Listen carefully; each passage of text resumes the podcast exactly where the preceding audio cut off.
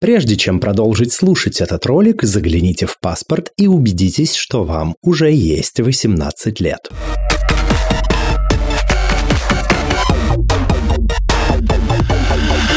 Всем квирного дня! Это подкаст «Громче» аудиоприложение к литературному квир-журналу «Вслух» и я его ведущий Лео Велес. С гостями и гостьями этого подкаста мы беседуем о квир-репрезентации, о литературе, о квир-репрезентации в литературе и о множестве других важных и смежных тем.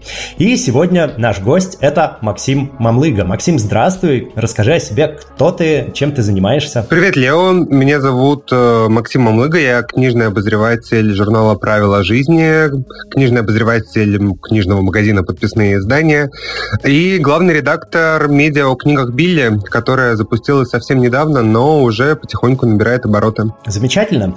У тебя в целом в копилке очень много проектов и различных ролей в них. Мы о каждом из них поговорим подробнее чуть дальше.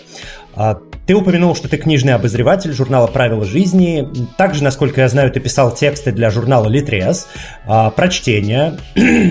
Как появилось желание писать обзоры на литературу? Называешь ли ты себя критиком и нужно ли специальное образование для того, чтобы разбираться в литературе, на твой взгляд? Критиком я себя не называю, я себя называю именно книжным обозревателем. У меня вот такая идентичность, потому что, э, мне кажется, э, есть в этом некоторое различие, да, когда я беру и в основном обозреваю пространство того, что у нас выходит на книжном э, рынке, и дальше из этого что-то выбираю согласно каким-то э, тенденциям, моим убеждениям, моим вкусом, вкусом читателей, генетики того издания, для которого я пишу в данный момент. А, и там уже пишу про это короткие тексты. Критики, а, на мой взгляд, большую а, часть времени погружаются в текст очень глубоко, и пишут большие, умные, прекрасные тексты, читателем которых я являюсь, но пишу я такие тексты очень редко, и они, мне кажется, не такие умные, как у других. А, вот. Я не переживаю по этому поводу, я просто знаю это про себя. Вот. А, специального образования у меня нет, а, хотя я учился немножечко в магистратуре, по теории литературы, но я ее не закончил. Мне кажется, что сейчас мы живем в достаточно разнообразном мире, когда э, самое важное, э, ну, скажем так, скажу иначе, что единственное, что, скажем так, отличает меня от э, любого э, другого человека или от э, другого там блогера или критика, это уровень информированности. Это разный уровень информированности, а во всем остальном э, какого-то четкого критерия разделения нет, поэтому как бы и образование не нужно. Каждый может, э, исходя из своих э, вкусов, убеждений, писать о книжках, и это классно получается много очень разного крутого контента. Ты упомянул, что отличается уровень информированности, а в чем именно заключается это различие между тобой и какими-то другими блогерами, например? Ну, смотри, э, Получается, я довольно-таки много, а, когда вот особенно езжу по России с какими-нибудь книжными мероприятиями, я сталкиваюсь с довольно простыми базовыми зап- зап- а, запросами. Вот. И этот простой базовый запрос выглядит так. Вот книжек так много, а как из них выбрать, что читать? Вот как в этом во всем ориентироваться? Это же так тяжело. Вот. И дальше ты начинаешь проговаривать какие-то очень простые шаги. Ну, типа, во-первых, стоит прислушаться к своим вкусам, к своему читательскому опыту, попробовать понять, а что ты ждешь от книжки, чего тебе в книжке нравится, чего ты бы хотел а, от нее получить в будущем.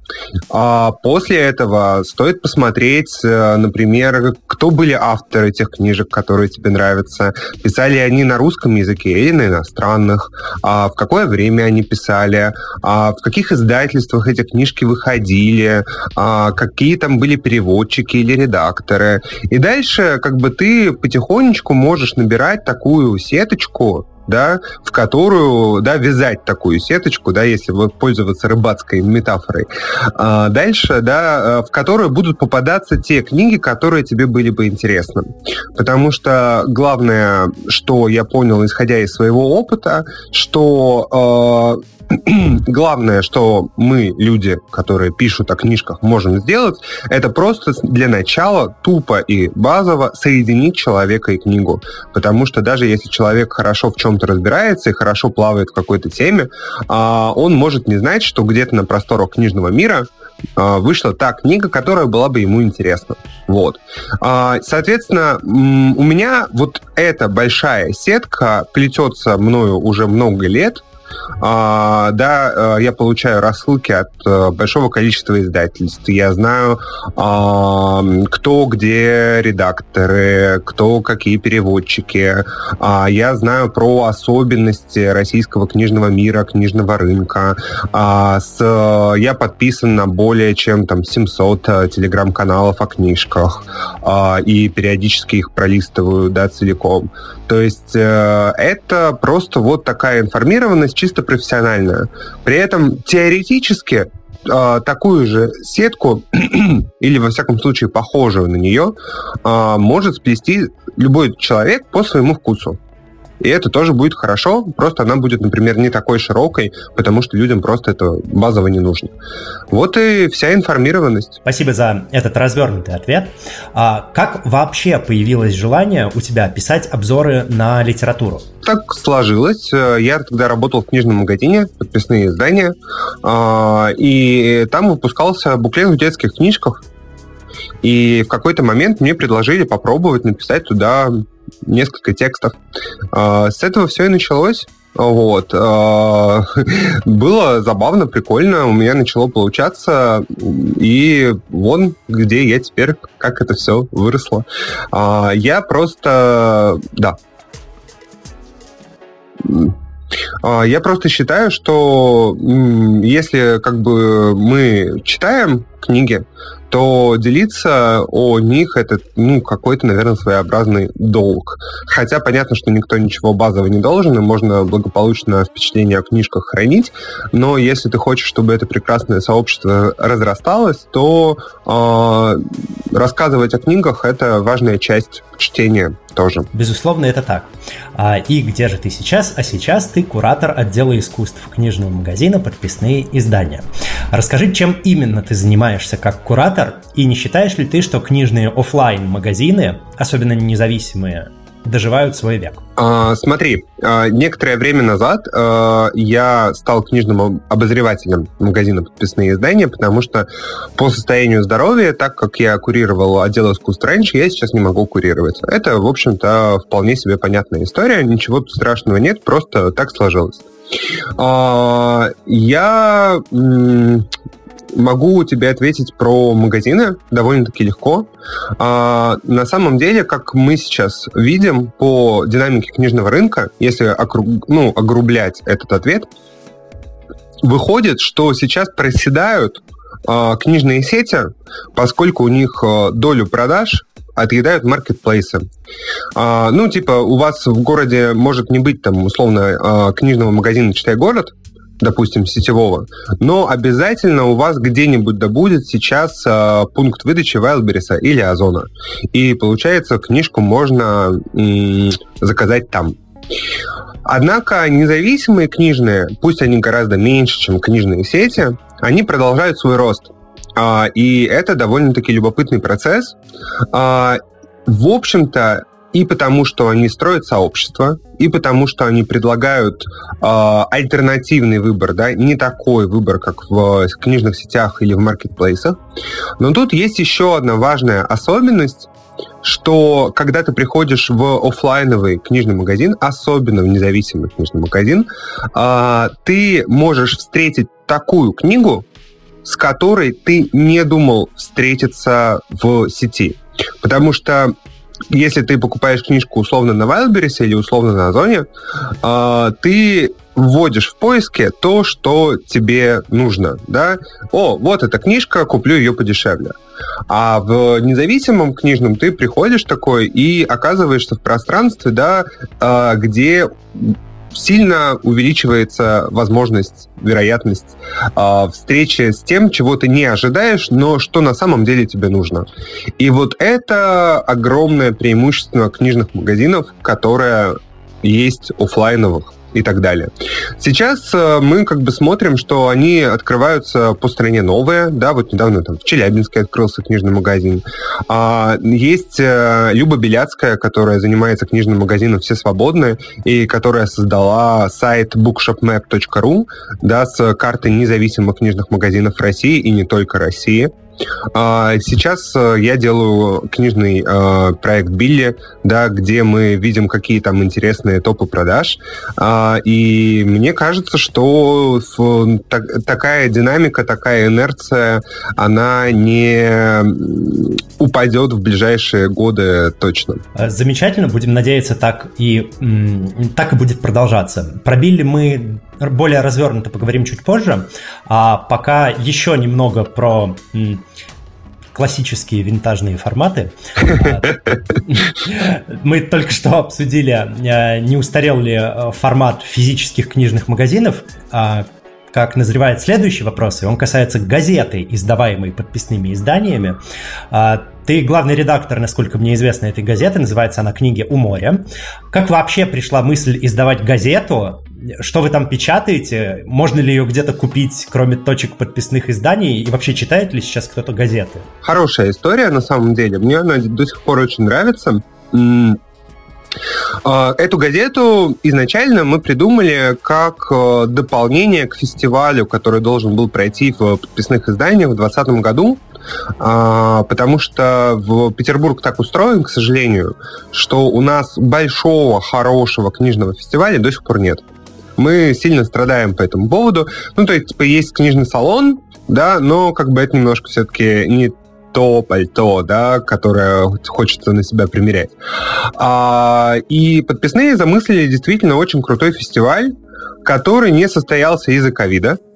А потом он снова не состоялся из-за ковида. И вот как бы сейчас уже четвертый год, когда а, мы не делаем книжный фестиваль. Вот. А, сейчас, э, ну, и газету в этом плане мы хотели сделать как такой просветительский инструмент, да, который бы, с одной стороны, показывал а, а, немного иной взгляд на книжный мир, не тот, который у нас встречается обычно в книжных медиа, в книжных э, блогах, но при этом достаточно вдумчивый, интересный. А с другой стороны, а, мы бы хотели, чтобы люди смогли иметь у себя в руках какой-то конкретный материальный объект, да, с которым они могли бы адресоваться. Потому что мы сейчас понимаем, что хороший же бумажный журнал или хорошая бумажная газета это не только медиа в классическом виде, да, но это еще и мерч, да, это еще и объект для э, съемки в какой-нибудь прекрасной запрещенной или в незапрещенной социальной сети а, и так далее и тому подобное и прочее. В общем, а, первая газета у нас вышла на 16 полос, вторая, если я не ошибаюсь, на 28, если мне память не изменяет. А, и структурирована она была очень классно, и материалы там выходили крутые. А, в первом там, например, у нас было интервью с Александром Стейсином, которое мы взяли прямо во время ковида. А во втором, например, выпуске у нас было интервью с писателем Оушеном Вонгом, да, лишь краткий миг земной, мы все прекрасные, замечательная книга. И когда мы обратились к издательству за тем, чтобы взять у него интервью, а, выяснилось, что никто из России на тот момент не обращался к нему за интервью. А в то время как эта книга уже стала а, символом квир-литературы и попала в популярную культуру через сериалы, да, там, Гваданинья, ну, все как бы понятно, да. Эксклюзив получился? Ну, как бы это вполне себе, да, эксклюзив, потому что я недавно ее пересматривал, и я понял, что, в общем-то, мы какие-то тренды, да, опередили вполне себе. И это было довольно-таки приятно. Был очень крутой проект с эссе, да, когда у нас там было предисловие иностранного сейчас агента Ленор Горалик, и дальше четыре эссе а, Михаила Шишкина, Полины Борсковой, а дальше, например, у нас была, э, был припринт э, эссе Джоан Дидион из книжки «Ползут, чтобы вновь родиться в Вифлееме». И дальше у нас было великолепное эссе Александра Чи, Я не знаю, читал ты его или нет на английском, потому что на русском его до сих пор нет. Это такой квирный американский писатель, очень крутой. Uh, у него есть такая веселая книжка How to Write Autobiographical Novel, по-моему, так называется. Uh, и в целом он очень остроумный, тонкий, поэтичный, э, вообще на самом деле невероятный. и эссе, которое мы публиковали, оно было, оно такое импрессионистическое и рассказывало о протестах э, в Штатах э, на фоне э, эпидемии ВИЧа которая тогда была. В 80-е, если я не ошибаюсь. Там, по-моему, да, это уже там дело к концу 80-х шло. Я сейчас точно не назову прости, год, когда он это его написал, да, но на самом деле это очень был такой мощный текст, когда ты в него вчитываешься, а учитывая, что как раз в тот момент, да, это был 21 год, в России стало довольно много выходить книжек, а, именно которые рассказывали о том, что происходило тогда в Америке, да, а, тогда был очень еще крутой проект, я не знаю, помнишь ты или нет, в центре Вознесенского, да, и Дмитрий Кузьмин а, делал там целую, переводил целую поэтическую подборку тех времен и мечтал издать об этом сборник, и вышла в издательстве «Есть смысл» книжка Рут Кокер Беркс «Все мои ребята», да, где она рассказывала, собственно, про то, как это происходило. А на этом фоне вышло еще несколько сериалов, да, на Netflix, которые тоже об этой эпохе рассказывали. И в этом плане мы очень хотели, чтобы книга Чи была переведена на русский, но, к сожалению, не успели. Очень жаль. Вот, то есть газета, газета очень крутой материал. Мы, как бы, если как бы заканчивать именно эту тему, э, я могу сказать, что мы стали трендсеттерами, потому что после нас э, бумажные газеты стали много кто делать, и в том числе благодарить нас за эту идею.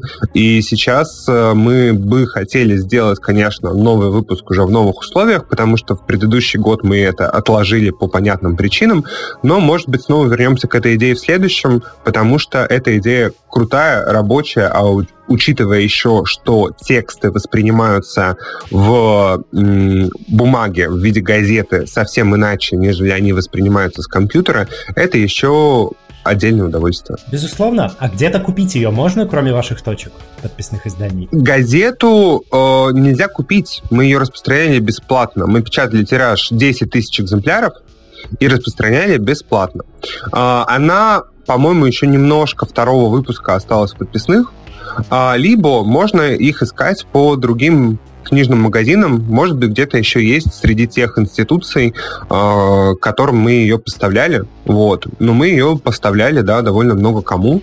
Но 10 тысяч экземпляров уходило довольно быстро. Это довольно большой тираж. Да. Хорошо, с газетой ясно. Также ты еще, насколько мне известно, главный редактор э, независимого книжного издания, э, книжного медиа Билли, про который ты уже упомянул тут дважды, а, и про который очень много рассказывала в одном из прошлых наших эпизодов писатель Мария Руднева. Расскажи, пожалуйста, об этом проекте, как он создавался, что это за проект и на кого он нацелен. Э, спасибо Марии Рудневой за это. Э, я ну, дело в том, что я довольно много работаю с книжными медиа в целом, изучаю э, русскую благосферу, которая работает с книжками, я бы сказал даже точнее русскоязычную, это было бы более корректно. Э, и я понимаю, что на самом деле, как бы мы что и не говорили, она у нас пока что достаточно еще бедна форматами. То есть можно э, делать больше, ярче, интересней, э, значимей, э, чтобы получалось э, более разнообразно, круто, интересно для аудитории в том числе. И получается, внутри того, что я придумал, я решил начать это все с проекта бестселлер независимых книжных магазинов, который пришел мне в голову после съезда независимых книжных магазинов Переделкина. И там дальше пошло все, ну, по классике, потому что одна из главных проблем, которую мы тогда обсуждали, это была проблема видимости независимых книжных магазинов. То есть э, ты видишь э, результаты работы э, маркетинговых команд э, книжных сетей, да, ты видишь, э, как это все отражается в блогах, э, ты смотришь, как это отражается в медиа, а независимые книжные магазины, они все время что-нибудь выдумывают из, э, условно говоря, подручных инструментов, да, из того, что у них есть, и делают при этом свою работу хорошо. Но при этом для очень многих они остаются незаметны.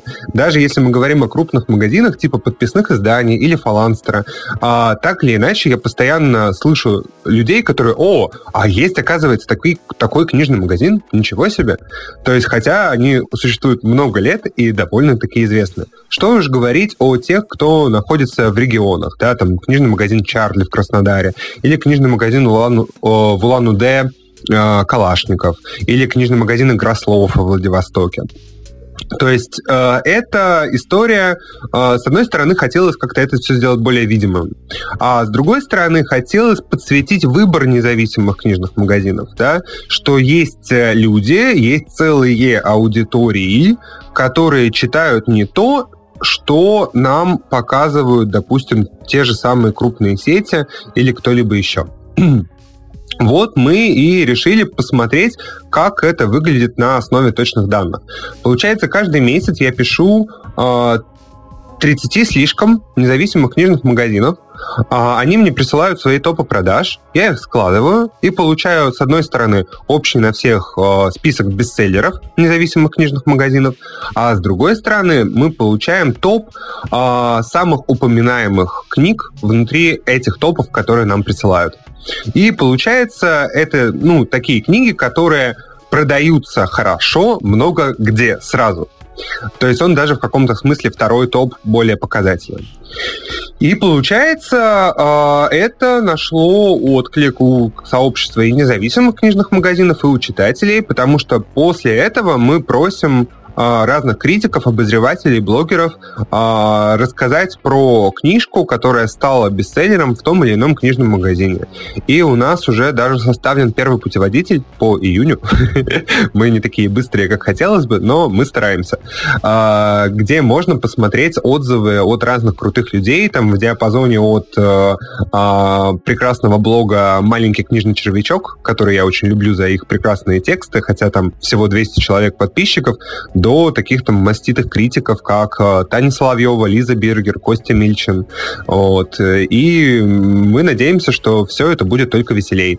А потом, чтобы как бы все это держать на плаву, я придумал штуку с литературным приложением Билли, э, где получается за 300 рублей по подписке на Бусте можно ежемесячно получать на почту э, рассказ современного русскоязычного автора, автора, написанный эксклюзивно для Билли, плюс э, э, анкетку автора и статью о нем, почему мы выбираем именно его или ее, э, или их.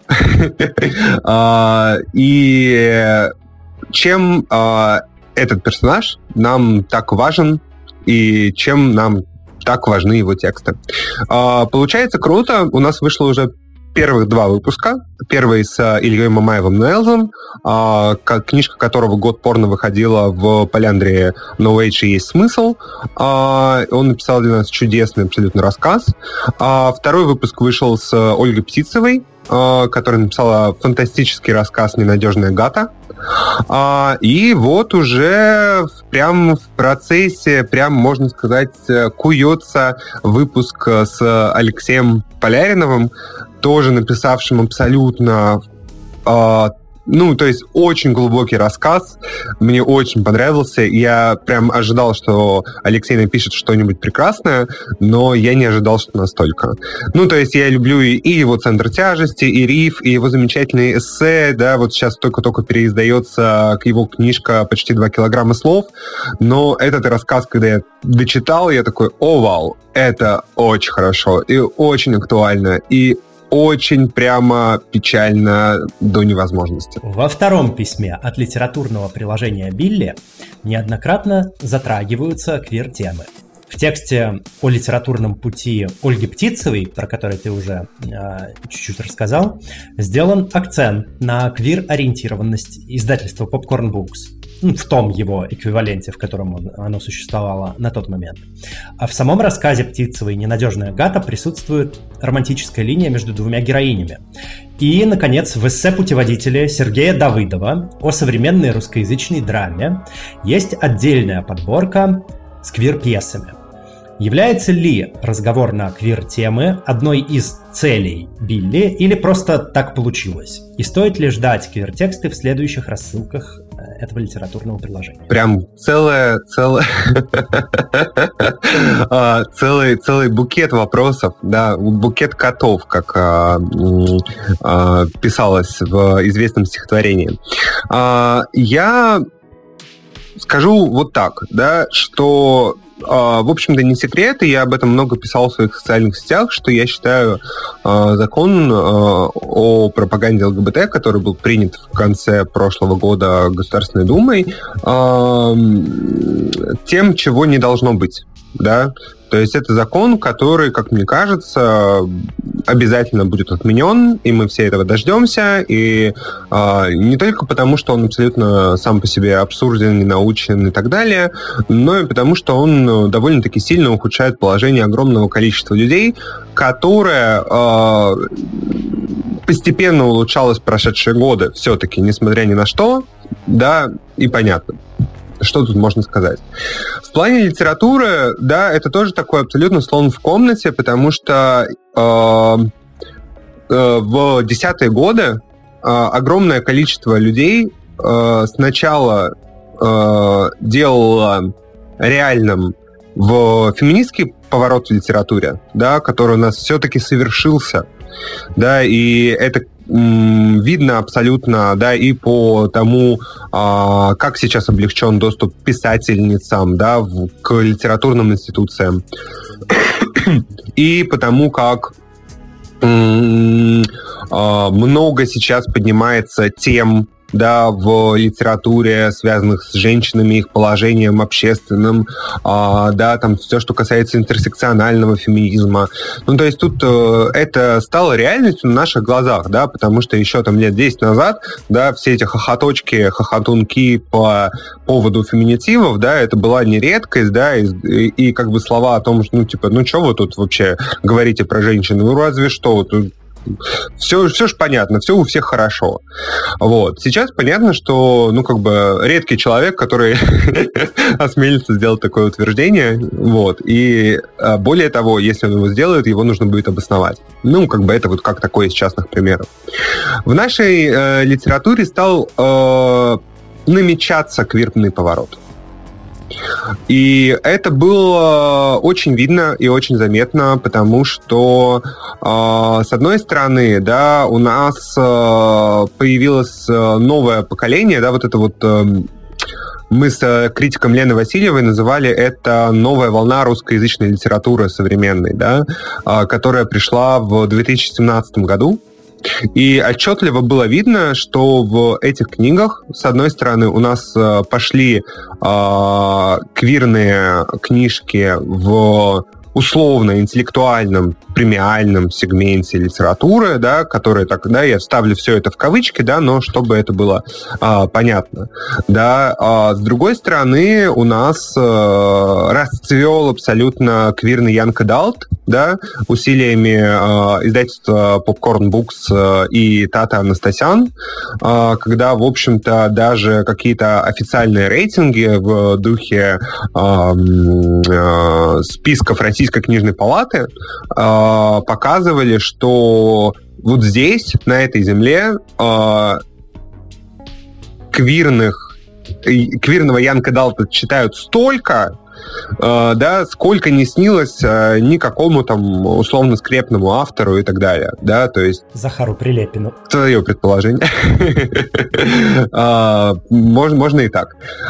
И, конечно, после этого даже в условно обычных романах какая-нибудь дополнительная квирная линия, да, или какие-нибудь персонажи квирные, они стали встречаться, ну, как вот, знаешь, как вот в американском кино, да, вот тебя есть голливудский блокбастер, да, и вот там в том числе встречается квирный персонаж, потому что такова жизнь, да, и как бы вот, если мы как бы просто его не покажем, да, значит, как-то это не очень правдиво, да, потому что, ну, это присутствует в жизни да. И вот э, у Алексея Сальникова, да, замечательные там э, квирные роли второго, там, третьего плана присутствуют всегда. Ну, то есть, э, очень хорошо. Ну, это как бы я сейчас привожу как такой примерный пример, да, там мы все читали там Рану Оксаны Васякиной, там Дни нашей жизни Никиты Франко, э, можно перечислять очень долго. А потом это все обрубили. И очень жаль, потому что сейчас э, э, большая часть э, квирных текстов, которые продолжают писаться в России, пишутся в стол, это печально. А другая часть э, не предполагается к публикации внутри России, и как бы часто такие авторы обращаются к тем, кто занимается условным новым там издатом, типа там Freedom Letters, да, с одного из самого яркого, один из самых ярких примеров, да, когда, например, текст Сергея Давыдова «Спрингфилд» не был э, принят к рассмотрению ни одним из издательств, да, то есть Давыдов отправлял это издательством, да, когда уже было понятно, что закон о пропаганде примут, а, и ни одно издательство не взяло его, да, поэтому эта книжка и стала первой в портфеле Freedom Letters. К чему это я все говорю, да, а, да, это долгое вступление, а к тому, что, конечно, меня это все очень печалит, и я стараюсь не бежать э, впереди цензурного паровоза и не цензурировать себя и свое медиа так, а, чтобы вообще ничего нигде никак. Да? Если я понимаю, что а, по тому, как я прочитал закон и подзаконные акты, как мне представляется, я могу это опубликовать, я опубликую. А, чтобы не напороться на штраф, понятно, что я, конечно, не очень ну, типа, я, я не то чтобы богатый человек, да, у меня нет какой-то крыши, у меня нет каких-то там больших э, законов, да, там каких-то вот таких вот э, защитников, да. Я понимаю, что как бы это медиа, это мой участочек, да, и я там э, делаю, да, полянку сам. И э, учитывая то, что я нахожусь в России, для меня важно, да, э, помнить о какой-то своей базовой безопасности. Это тоже понятная история. Э, поэтому я, если буду видеть какой-то классный текст, в котором есть квир-линия, и при этом, по моему представлению, я смогу его опубликовать, я, конечно же, это опубликую. А, я не могу рассказать о историю Оли Птицевой без истории попкорна, да. Квирная линия у нее в рассказе или нет, это версия читателя. Это, как ты понимаешь, дано для его интерпретации. Ты интерпретировал это так, а, что, конечно же, интересно, и ты имеешь право на такую интерпретацию. Каждый интерпретирует в меру своих представлений о действительности, не так ли? Другой читатель может в том числе этот текст иначе. Как крепкую женскую дружбу. Например. Да, мы же знаем, что женская дружба это очень э, плодотворная, крепкая, интересная история, да, и мы знаем много таких примеров. Жареные огурцы в кафе Полустанок, например, да? Жареные зеленые помидоры. Ой, жареные зеленые помидоры, точно. Да, и много-много чего еще. Вот, э, я э, знаю, что, ну, типа, я не могу тебе сказать, э, будет ли квирные авторы, э, квирные тексты у нас появляются в будущем, а, просто потому, что я не задаю автору рамку, а, какой текст писать, да, то есть если я обращаюсь к какому-то автору конкретному, да, а, например, там, вот из тех, да, Оли Птицевой, да, я знаю, как Оля пишет, я знаю, что она умеет делать, и знаю примерно как бы ее возможности и потенциал, и дальше, как бы, если я прихожу к ней за текстом, я могу задать самую общую рамку, допустим, когда мне этот текст нужен, а, а дальше, как бы, я доверяю ей, потому что придут э, люди не за моим видением Оли Птицевой, а они придут за Олей Птицевой. Не за моим видением Алексея Поляринова, а за текстом Алексея Поляринова. Э, и так далее. Но я могу тебе э, сказать, что э, я обратился, в том числе за рассказами, к нескольким авторам, э, которые раньше нас радовали очень хорошими квирными текстами. Э, и посмотрим, что они напишут в будущем для, наших, для нашей рассылки. Э, поглядим, я жду сюрпризов. Ждем с большим нетерпением сюрпризов от русскоязычных авторов, которые радовали нас своими замечательными квертекстами. А знаете ли вы, что здесь могла бы быть ваша реклама? Да-да, если вы создаете, делаете или продаете что-то интересное и хотели бы расширить свою аудиторию, мы готовы к сотрудничеству. Все подробности в описании. А мы возвращаемся после этой небольшой рекламной паузы. Вопрос, контекстуально продолжающий предыдущую тему. Ты упомянул о том, что с какого-то момента начался довольно стремительный квир-поворот в русскоязычной литературе.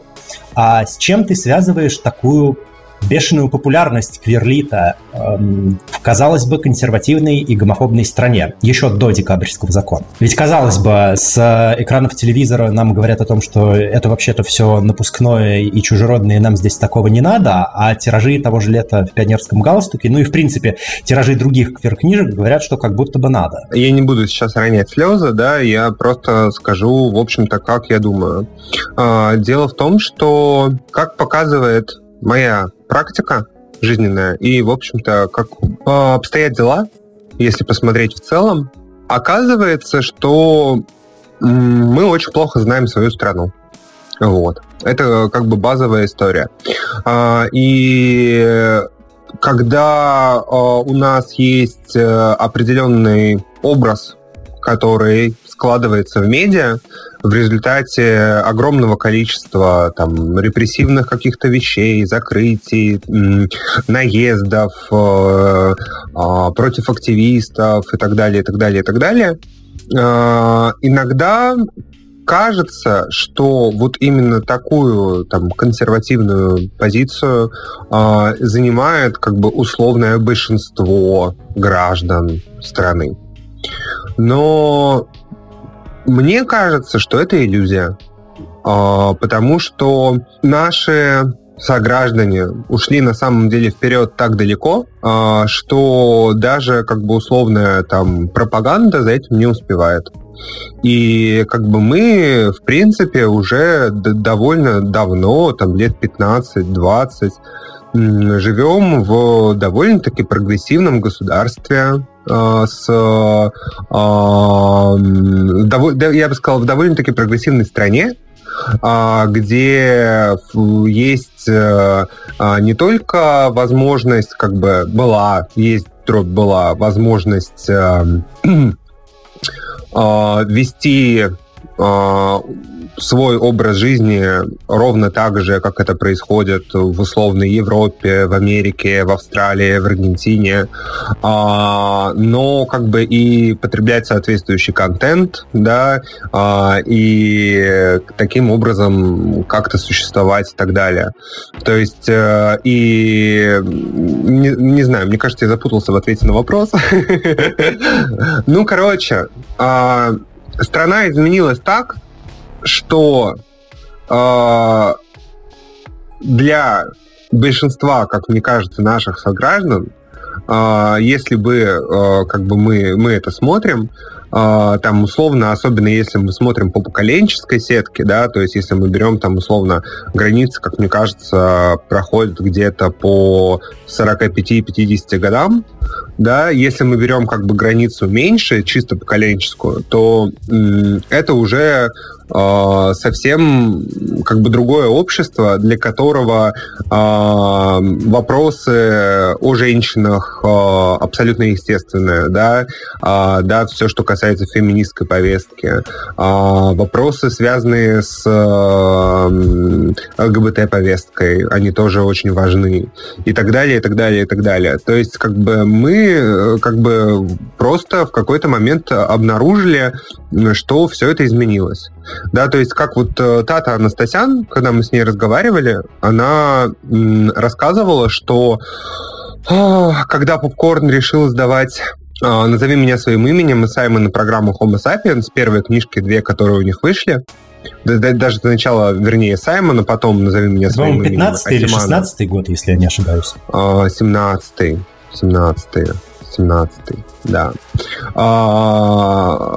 Права на них э, не были куплены из России никем. То есть это уже были международные бестселлеры, а в России ими никто не, из России ими никто не интересовался.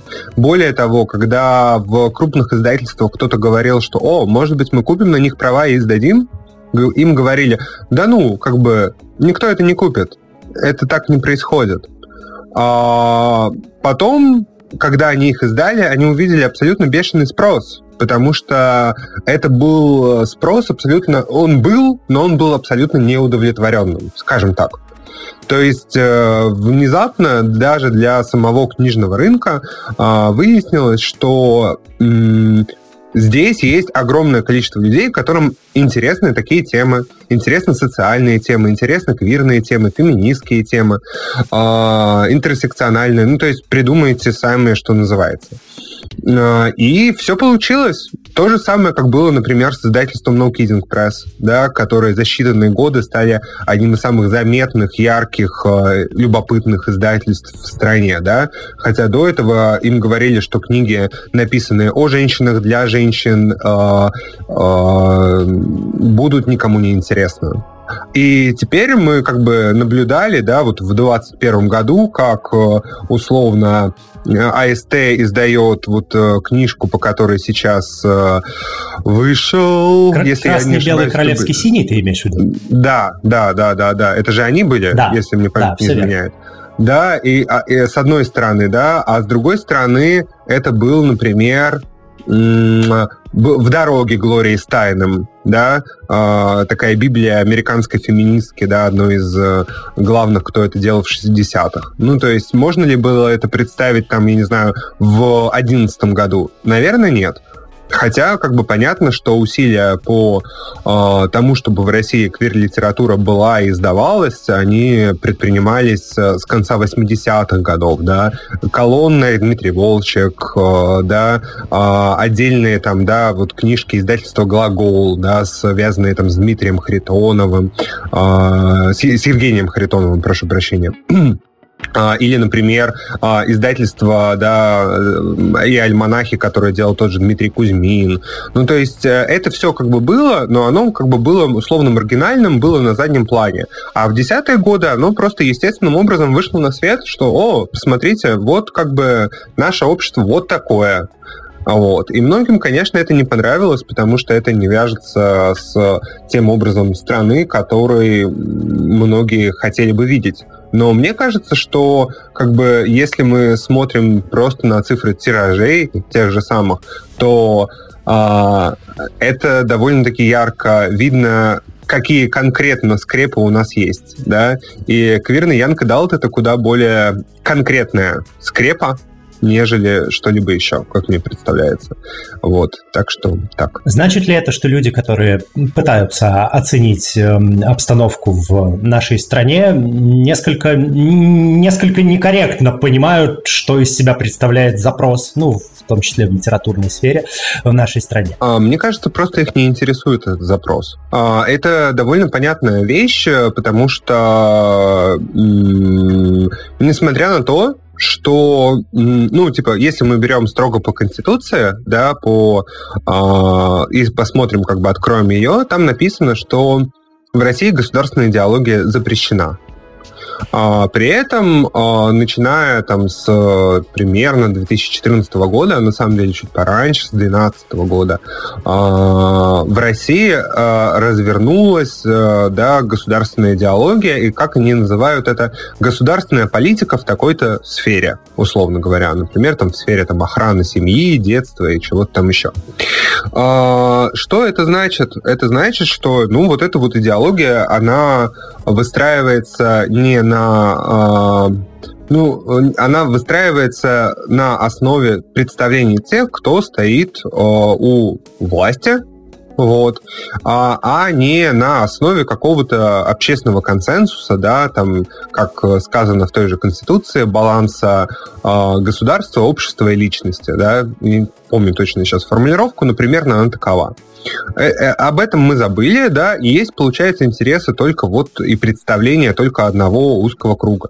Более того, они считают, что теми инструментами, которыми они обладают, Э, связанными с институтами власти, а, они могут общество поменять, трансформировать а, по тем представлениям, которые они считают правильными. А они могут, на твой взгляд? Или это все же необратимый процесс? Я считаю, что это ну, вопрос, э, как бы понимаешь, сколько, сколько э, это продержится, грубо говоря. А, то есть, э, э, ну, то есть, условно говоря, да, и, например, мои взгляды, да, их уже не поменять с помощью таких инструментов. Твои там взгляды, наверное, тоже. Взгляды там сотен, тысяч, я думаю, что миллионов людей э, тоже таким образом не поменять, да. Но можно как бы сделать нас невидимыми, внутри как бы этого всего пространства и, и нас, и наши взгляды. А, можно а, тем маленьким людям, которые сейчас подрастают, а, сказать, что а, вот э, то, как вы себя чувствуете, это неправильно, и причинить им таким образом большое количество страданий, да, и поломать им жизни. Можно э, причинить э, трудности, связанные с детьми, наследством, э, семейными вопросами и так далее. Это можно, да. А как бы вот э, в таком случае, да, многие очень э, люди, которые считают, э, ну, с которыми мы сходимся во взглядах на э, квир-вопросы, они предпочли эмигрировать, и как бы это вполне себе понятный и четкий выбор.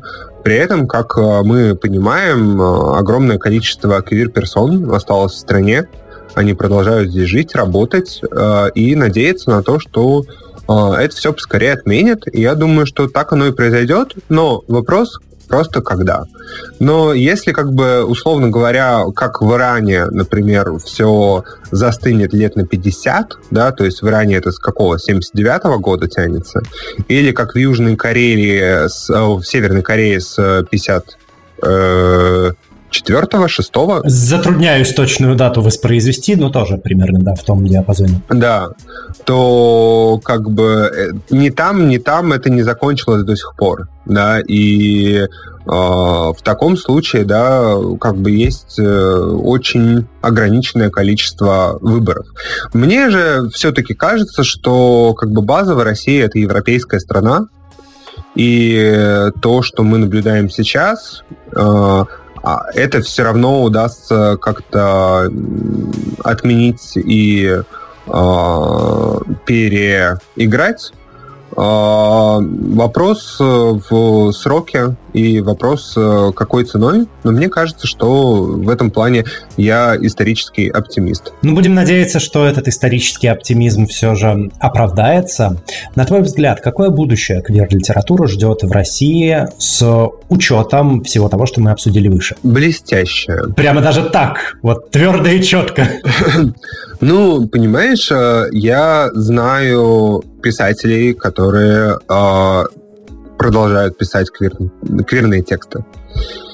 И э, писателей, которые продолжают делать книги э, с квирными персонажами. И э, я знаю, как они работают. И поэтому я не сомневаюсь, что какое-то количество текстов мы в какое-то время обозримое увидим таких, которые нам бы, наверное, хотелось периодически видеть, а иногда и то, чего мы даже не ожидали увидеть. Более того, а, как бы несмотря на то, что внутри а, пространства, которое называется Российской Федерацией, принят а, закон о пропаганде, у нас остается Казахстан, помимо Казахстана у нас есть еще большое количество институций за рубежом, которые появились вот прямо вот буквально за прошедшие там полтора-два года, э, и которые занимаются в том числе и раздумывают по поводу квир-литературы. И э, учитывая, что э, суверенного интернета здесь пока не наступило, э, граница остается проницаемой. И, в принципе, если ты хочешь условно прочесть тот же самый Спрингфилд, да, ты найдешь, как это сделать. Это реально. А, поэтому, конечно, все несколько сложнее. Конечно, очень жаль, что те институции, которые сейчас находятся здесь, а, они не получают нужных прибылей, не работают на то, чтобы институционально выращивать это в будущем. Но при этом Э, сами тексты, сами авторы, мне кажется, будут жить, будут э, издаваться в том или ином виде, и их тексты будут попадать к читателю. Жаль, что как бы видимости поубавится, источников, э, через которые можно получать информацию, поубавится. Э, надеюсь, что, как бы, опять же, это не будет очень долго. Вот. Но вот я там, да, мне там рассказывали вот о паре текстов, которые, над которыми сейчас работают. Мне очень любопытно. Вот. Будем с нетерпением ждать развития событий. Ты сотрудничал с э, ЛГБТ-кинофестивалем «Бок о бок», в частности, участвовал в их подкасте «Квир-культуру». А как тебе твой опыт в подкастинге и почему тебе интересна квир-культура? А, слушай, когда мы говорим о Бокобеке, я много ходил на их фестиваль. Я помню, как в Э, десятые годы он стал прям таким заметным, большим городским событием. Э, и я ходил туда с друзьями много раз э, смотреть те или иные картины. Многие из них я помню до сих пор. Вот. И это было прям очень круто. То есть, ну, прям об этом многие писали, да, освещали там в прессе. А, фестиваль э, бок о бок, ну, как бы в целом, если так говорить, э, как мне представляется, Питер э, был одной из квирных столиц России, да, у нас существовало очень много там некоммерческих организаций, которые занимались э, э, там помощью, да, пом ЛГБТ плюс э, людям, да. У нас э, существовали комьюнити-центры, да, э, там группа поддержки, ну, то есть вот это вот все. У нас э, были очень крутые активисты, да, до какого-то, я не помню, года у нас была отдельная радужная колонна на Первомайской демонстрации, и это тоже как бы было таким значимым да, для города вопросом. Вот. А, и бок о бок, конечно, очень много сделал для видимости квир-персон в Петербурге и в России в целом, для... потому что когда ты заходишь через кино, это, в общем-то, для многих очень интересно, потому что, как мы понимаем, кино сейчас смотрят людей, наверное, даже побольше, чем читают книжки. А вот, и это такая классная штука. И в какой-то момент, э, когда мы с ними разговаривали, да, э, они решили на фоне того, что фестиваль постоянно отменяют, и чинит ему препятствия. Мы тогда поговорили, и э, ребята тогда начали делать много очень дополнительного контента в соцсетях, который бы не заменил фестиваль, но, в всяком случае, дал э, фестивалю какую-то дополнительную жизнь да, в цифровом пространстве. А, ребята еще очень, судя по всему, я, это мое предположение, они задумались э, над этим, когда поняли, какое количество аудитории их э, живут вне Москвы и Питера э, после того, как их начали запрещать, и они начали пробовать это делать в онлайне. И они поняли, сколько человек хочет смотреть это кино, ну, как бы, но не офлайн здесь, а вообще в принципе.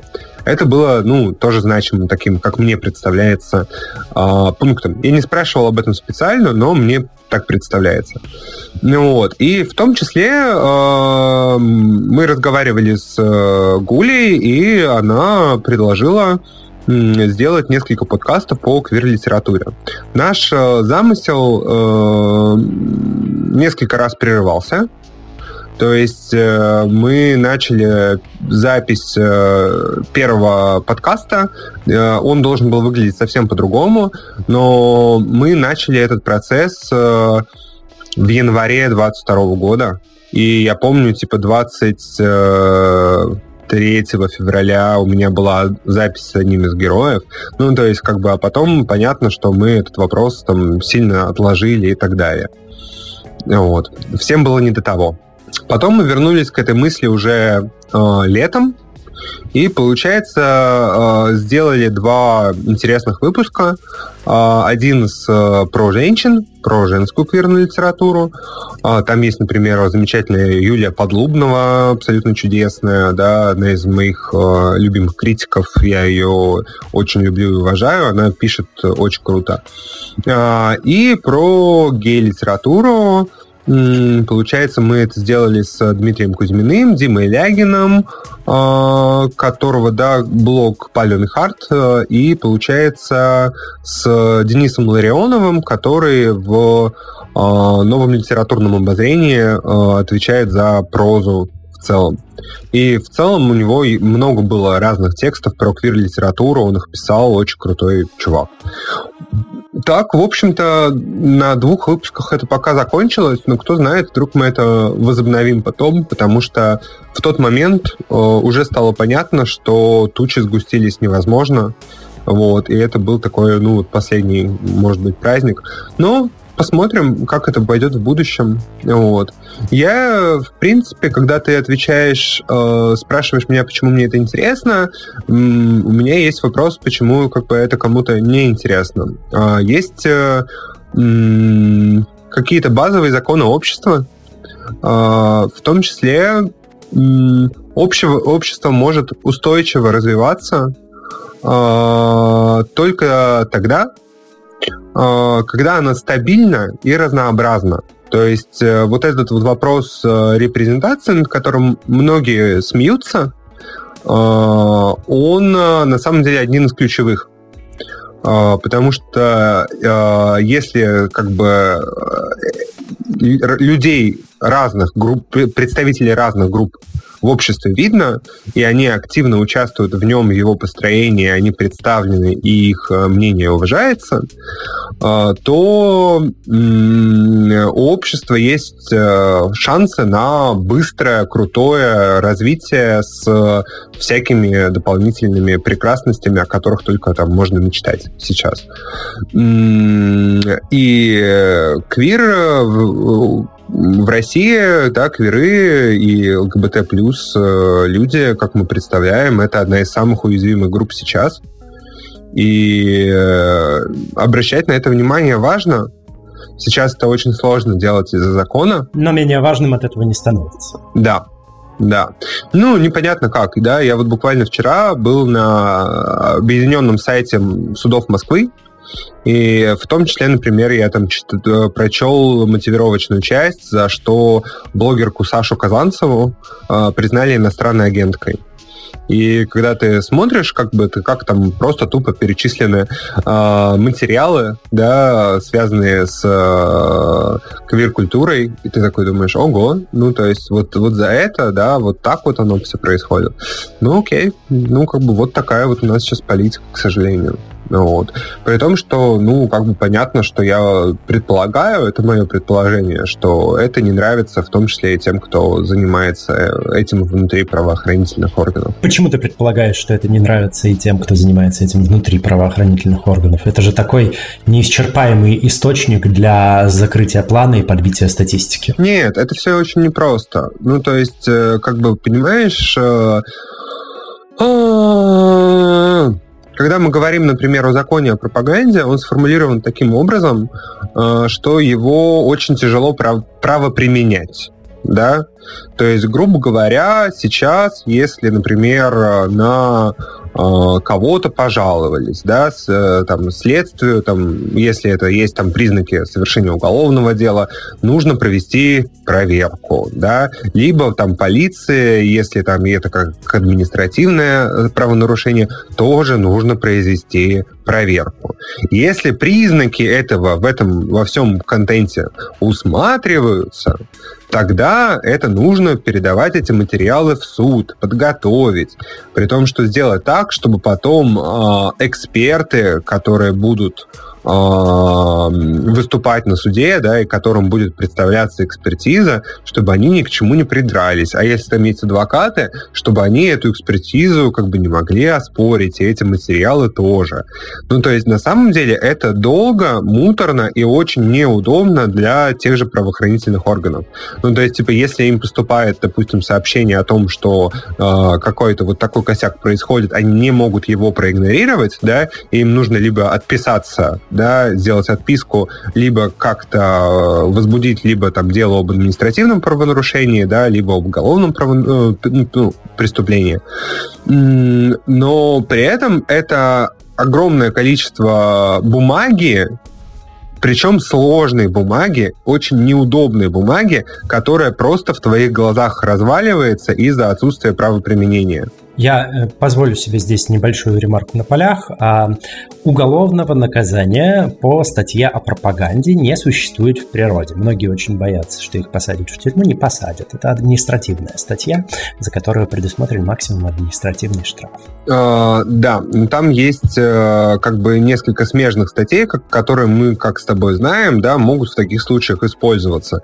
Например, статья об экстремизме. Но это уже немножечко другая тема а, непосредственно и напрямую конкретно данного аспекта законодательства не касающегося. Хорошо, вытекающий из всего этого комплексного обсуждения квир-культуры и сопряженных с ней мероприятий, а что для тебя квир? Uh, у меня есть, допустим, два ответа на этот вопрос. Uh, первый, первый ответ, он довольно-таки простой, да, uh, это образ мыслей, образ жизни и скажем так, область интересов, да, э, тех самых э, групп, которые у нас объединены аббревиатурой ЛГБТ, да, и мы держим в голове еще плюс, да, потому что у нас есть квиры в целом, да, то есть, ну, там и много-много разных других идентичностей, которых мы обычно в это можем включать, и как мы, в общем-то, и делаем. А, и здесь все тоже, в принципе, более-менее понятно как это может происходить. А второй ответ, он касается более общего, и, и я это понял, когда читал как раз э, лишь э, краткий миг «Земной мы все прекрасны» Вонга, которого я сегодня уже упоминал.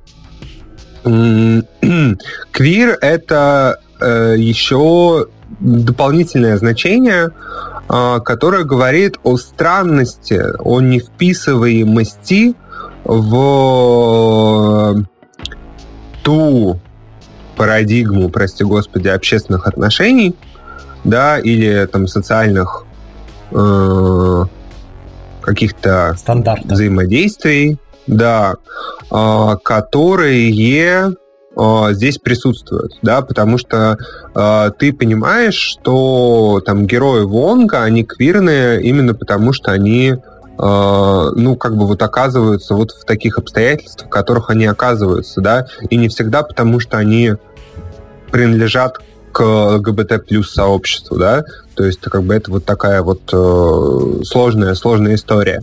И в этом плане, как мне кажется, что квирное начало, оно может быть, да, и, скажем так, наверное, я бы даже скорректировал это как слово уязвимость, да, что это вот э, осознание, да, в каком-то смысле собственной уязвимости, да, с которым ты уже как бы либо ты можешь э, как бы его закрыть и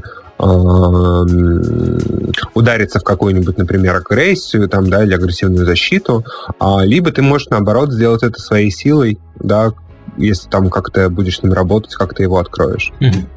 А, вытекающий э, из предыдущего вопрос, э, он опциональный, ты можешь на него ответить или можешь не отвечать, если не хочешь. Относишь ли ты сам себя к квир-сообществу? Только что я тебе сказал, что все мы квиры. Изящно. Хорошо, принято.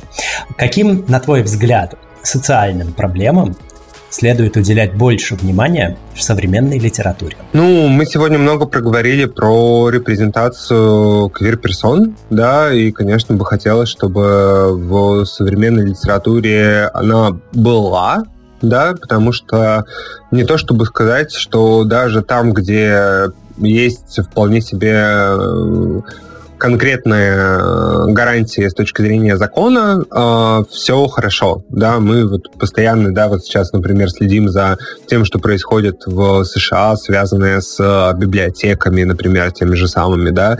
То есть э, это все процесс, да, который не закончился еще, да, и тут э, как бы рубрика «Рано радоваться», да, э, есть еще тут о чем поговорить. А, это с одной стороны. С другой стороны, а, мне кажется, что а, меня очень радует, я сформулирую иначе, меня очень радуют книги, которые посвящены самым разным социальным проблемам из внутри современного общества, потому что и то, что касается, например, а, политики и исторической памяти. А, это тоже социальные проблемы, как мы сейчас понимаем, очень серьезные и очень социальные. А, например, то, что касается людей всячески невидимых для других людей, да, то есть и здесь можно придумать все, что угодно. От каких-то историй, связанных с телесностью, да, как вот мы там, а, например, там знаем про, например, а, инвалидность, э, да, или, например, про а, какие-то другие особенности, которые бывают у людей, да, как с этим жить, что с этим делать. Это может быть про ментальность, да, когда мы понимаем, что сейчас э, литература наконец э, готова спустить э, э, я забыл, как это называется, ментально нестандартных людей, скажем так. Нейроотличность. Ну, не обязательно даже нейроотличность, да, хотя это тоже хорошее слово, а, но что нам сейчас как бы нужно а, благополучно привыкать к тому, что общество разнообразно, и что люди, которые раньше для других становились невидимыми, тоже, да. Мне кажется, все, что связано с насилием, это э, тоже важно для литературы. И несмотря даже ни на какие законы, такие книги у нас продолжают появляться, и о них продолжают говорить о том, что насилие это не хорошо, и так делать не надо. Вот. Много-много разных других то есть, э, в принципе, мне кажется, что главное условие — это история про то, что не надо закрывать глаза на сейчас да, пытаться не закрывать, хотя это действительно часто бывает некомфортно, больно и так далее, и пытаться посмотреть на это глазами тех, кто об этом уже хорошо подумал, потому что если есть книжка, значит, человек об этом подумал, и значит, он э, что-то может себе по этому поводу сказать, на что ты прежде не обращал внимания. Следующий вопрос, и после него мы снова сделаем небольшой перерыв, а потом поговорим непосредственно про книжки и про тексты. Мы сегодня поговорили о множестве твоих ипостасей. А что из этого ты можешь назвать своей профессией, а что для тебя хобби? А, слушай, а, хобби у меня ходить на выставки. А, я очень люблю графику, а, я люблю всякое современное искусство, да и классическое искусство тоже. А, я очень люблю архитектуру, я люблю путешествовать, прогулки по городу, всякие такие штуки. Ну, вот это, наверное, мое хобби. Я этим специально не занимаюсь, я об этом специально не пишу и так далее. А что мы говорим про профессии, да, ну, наверное, я книжный обозреватель. У меня есть такая отметка в трудовой книжке. А, и, ну, понятно, что здесь я сейчас говорю с тобой как, э, да, конкретный человек, да, а не столько как представитель тех институций, с которыми я работаю, ну, за исключением там Билли. А я как бы при этом вполне себе, да, вот, вот он. Хорошо.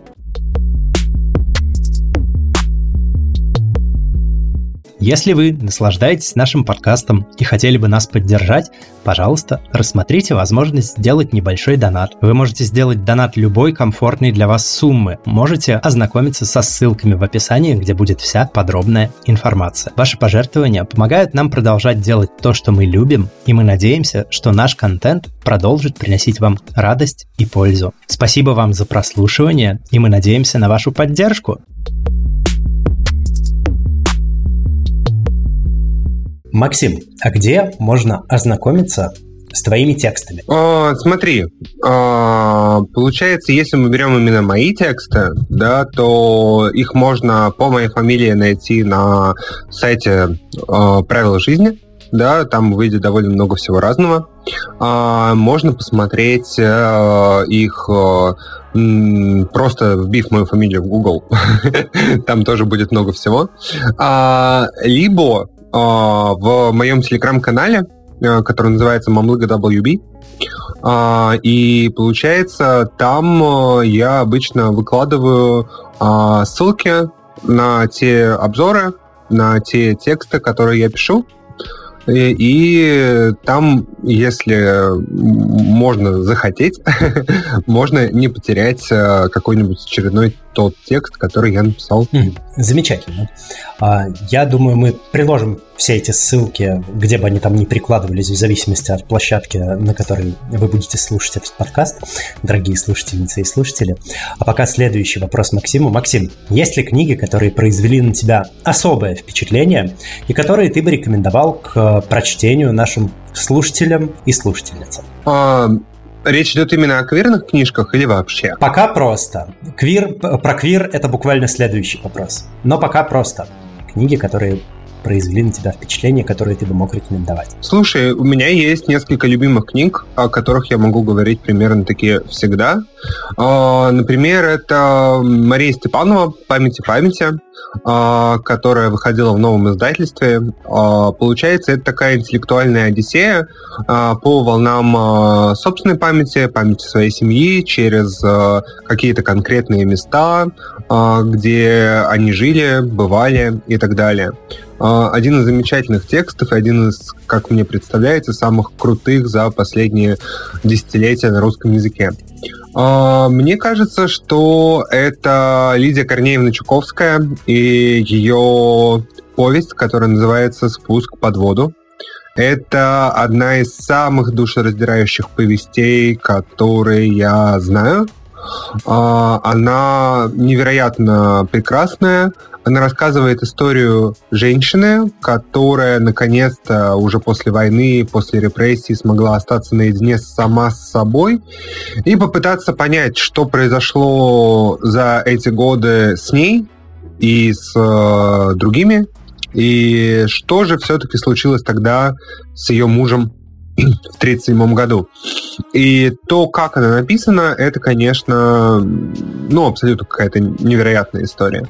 А Чуковская делает это как-то совершенно фантастически. Хотя ее знают обычно по другим текстам. Я же правильно понимаю, мы говорим про дочку Корнея Чуковского. Да, про Корнея Ивановича у нее есть память детства, у нее есть э, знаменитый, наверное, один из самых э, ее трудов, это э, три тома записок об Анне Ахматовой, Ну, то есть она оставила определенный свой след в литературе, и как литературный редактор, у нее по этому поводу есть книжка в лаборатории редактора и так далее.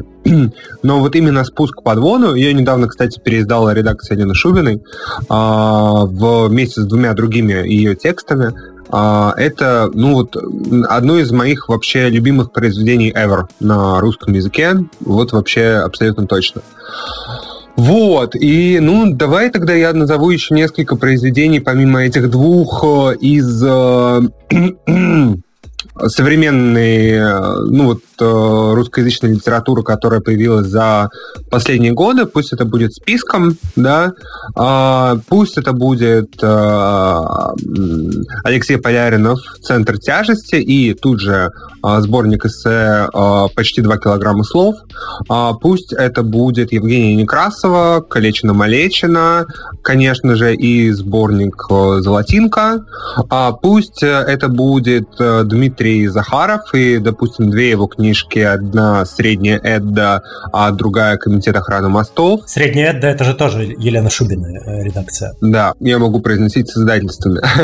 А, пусть это будет трилогия Оксаны Васякиной, а, «Рана», «Степь», э, «Роза», а, пусть это будет сезон травленных плодов Веры Богдановой, а, пусть это будет, э, например, комната Вагинова Антона Секисова.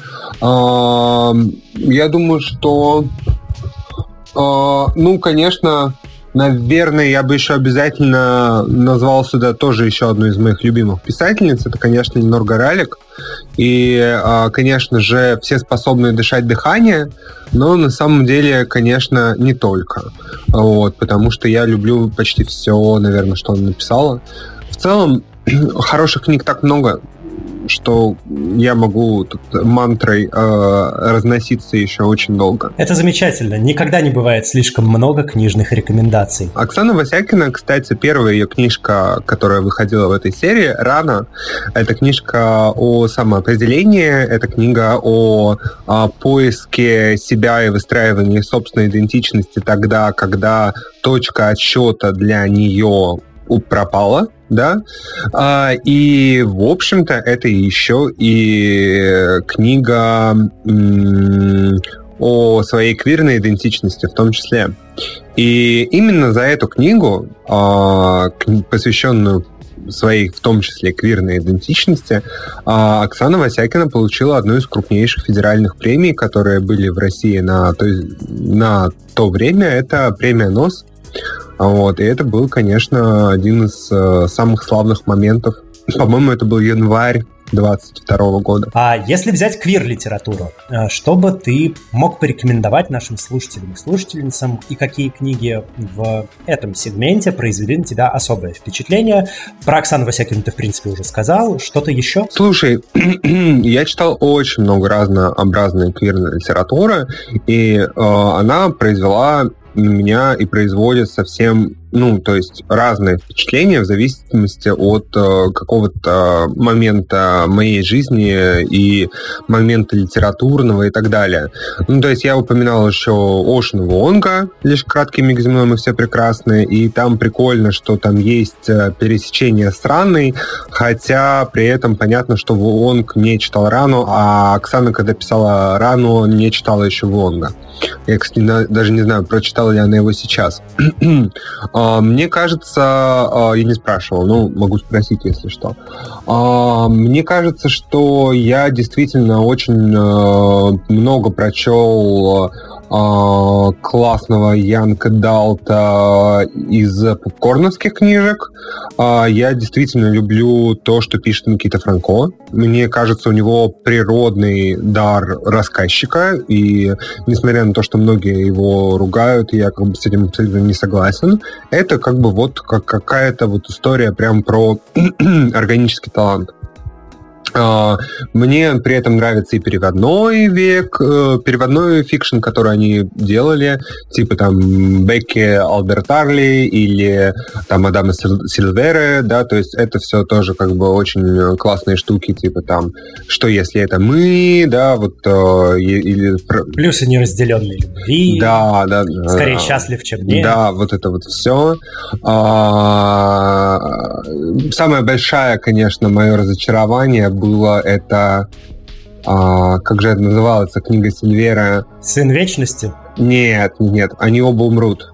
В конце они оба умрут, потому что я, как наивный читатель, надеялся, что они все-таки не умрут.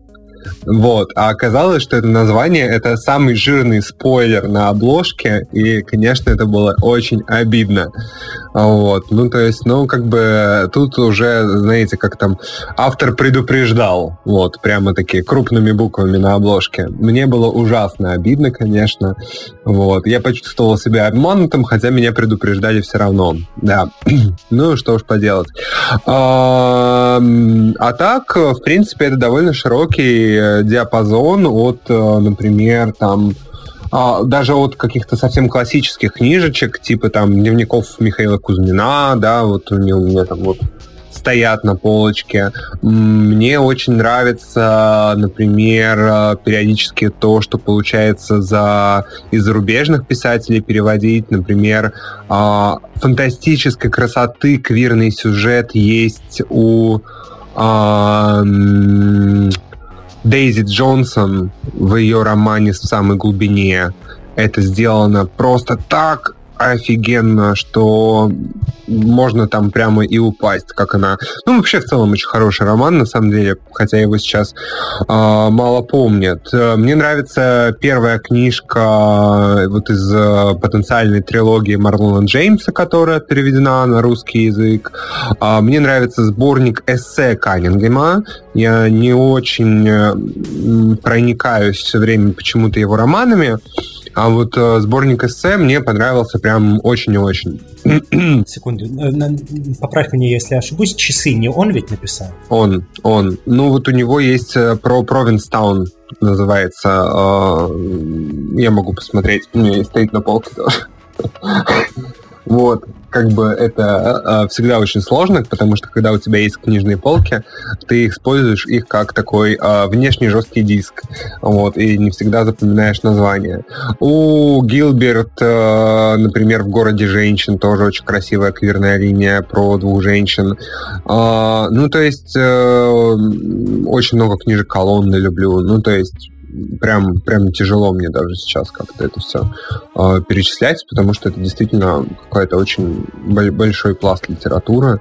Вот. Но мне очень... Много книжек хороших и разных. Да. Перечислять можно бесконечно. Это и хорошо, потому что если бы, если бы это была какая-то одна книжка, это было бы гораздо хуже, потому что сейчас мы тоже можем выбирать эти книги в зависимости от наших нужд и от наших э, каких-то чаяний. И это все появилось на наших глазах, и это, конечно, тоже фантастика.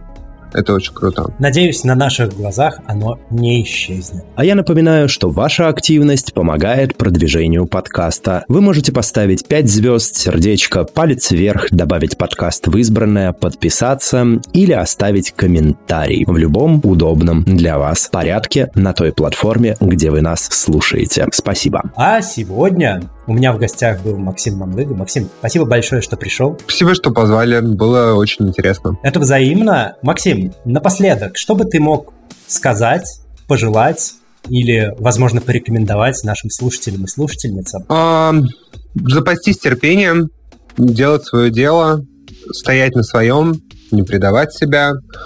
А, и купить э, бутылку шампанского или безалкогольного шампанского или игристого или просекко а, на... для того случая, чтобы обязательно быть э, готовым к тому счастливому дню, когда закон о пропаганде отменят. Восхитительная прощальное напутствие от Максима Мамлыги. А с вами был подкаст «Громче» аудиоприложение к литературному квир-журналу «Вслух». И я его ведущий Лео Велес. До новых встреч, всем пока, услышимся, всем чпоки.